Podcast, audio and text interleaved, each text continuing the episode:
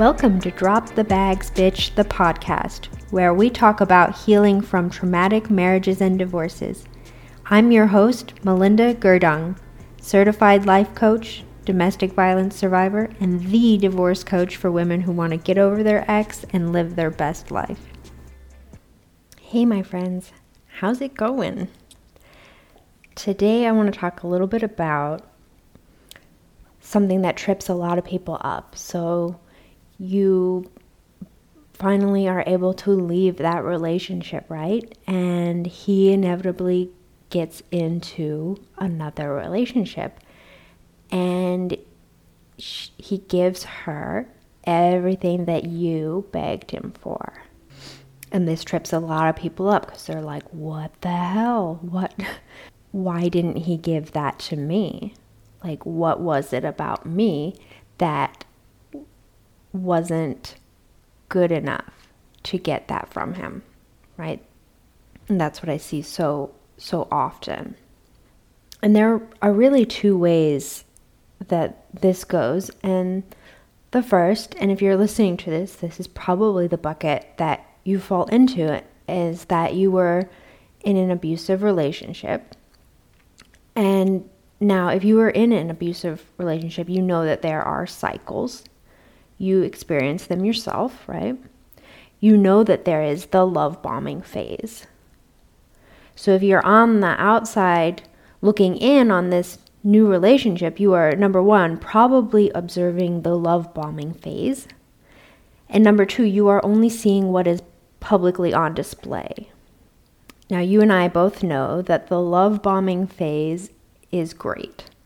Hell, that phase probably convinced you to stay a few times. It's going to look great to the outside world. It's going to look like romance and loving gestures and declarations of love. The new girlfriend is going to be going on and on about how she's found such an amazing man and they're so happy together and they're so in love, blah, blah, blah, blah, blah. And that's normal for the love bombing phase, right? Secondly, you of all people know that what you see in public is not always what you would see in private. So unless you have a camera trained on them all the time in private, you don't actually know how it is between them. You don't actually know that everything she's getting is better than what you got, for sure.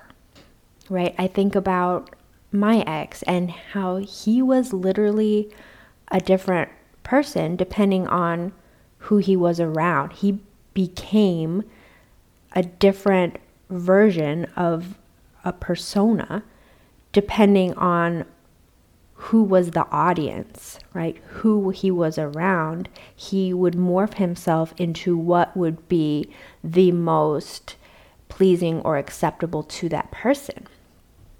No one got to see the real him except me, and that was only ever in private behind closed doors. So your ex might be pulling the shit he used to do with you already, or maybe that he just hasn't started it yet, but it will. Because unless an abuser goes through some very serious psychotherapy, they do not change. They do not change. And most of them will never acknowledge that they have a problem to even get them to this step of the intense therapy that would be needed. Okay, and you know this intellectually. I know you do. You know what he's like. You know what his love bombing phase is like. You know how he really is. You know that he cannot sustain that phase forever. The problem is when you begin to doubt yourself and doubt what you know to be true. And the second way that this could go doesn't really apply to abusive relationships. And it is some, it is where someone actually does experience growth as a person and they actually do treat their new partner better than they treated you. I recently watched the Uh, H B O series Little Big Lies, or is it Big Little Lies? something like that.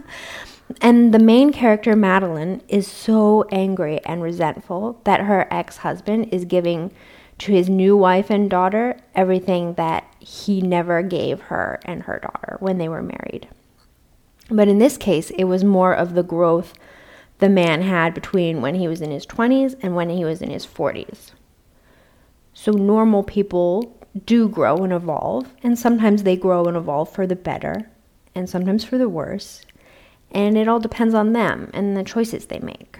And the problem with either of these scenarios happens when you conflate your self-worth with the way that you were treated. You think on some level that you were treated the way you were because you must not be as good as the new person. But the way you were treated had absolutely nothing to do with you. It was entirely about them, and either where they were on their evolution as a person, or in the case of abuse, about the literal piece of shit they are. It was all them. You were just there. And if it hadn't been you, it would have been someone else. If the new person had come into their lives at the time that you did, it would have happened to them the exact same way. It has nothing to do with who they are, but rather when. You had nothing to do with it. So even if he does treat his new partner differently, it isn't because you didn't deserve better or that you were lacking in any way. All it means is that he is in a different state of mind. If he wasn't abusive, it means he grew as a person. He had some dark night of the soul moments that led to change and growth. And if he was abusive, it, what you're seeing is fake, and you know it. But when you are putting your self-worth dependent on how you are treated, that is when you start doubting yourself. For either case, the cure is twofold. First, you need to stop focusing on him and start focusing more on you. Focus on your life, on what you want for your life, on how you can build and shape your life into what you want it to be. Let him be dead to you.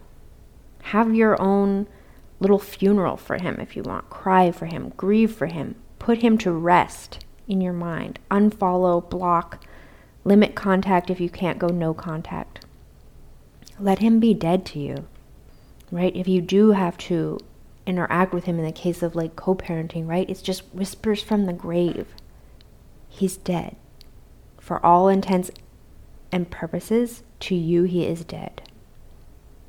One of the most soul-sucking practices you can get stuck in is imagining what-if scenarios.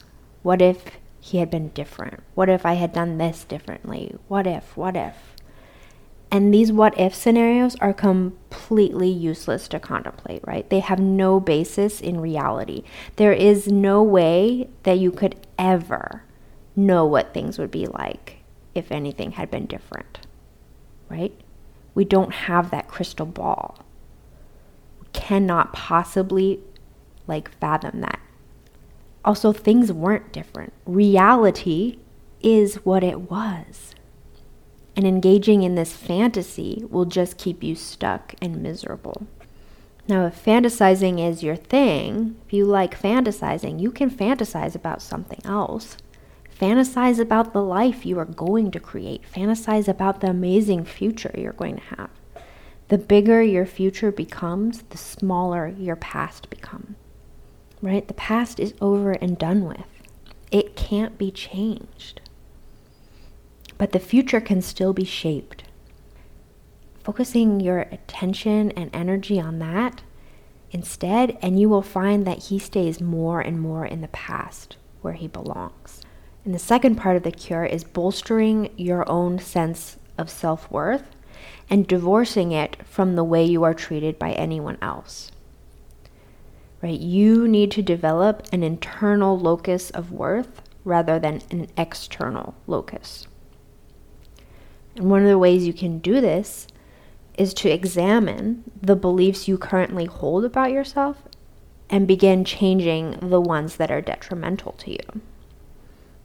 And if you want more information on that, see episode nine of the podcast. And this is something that I help my clients with as well.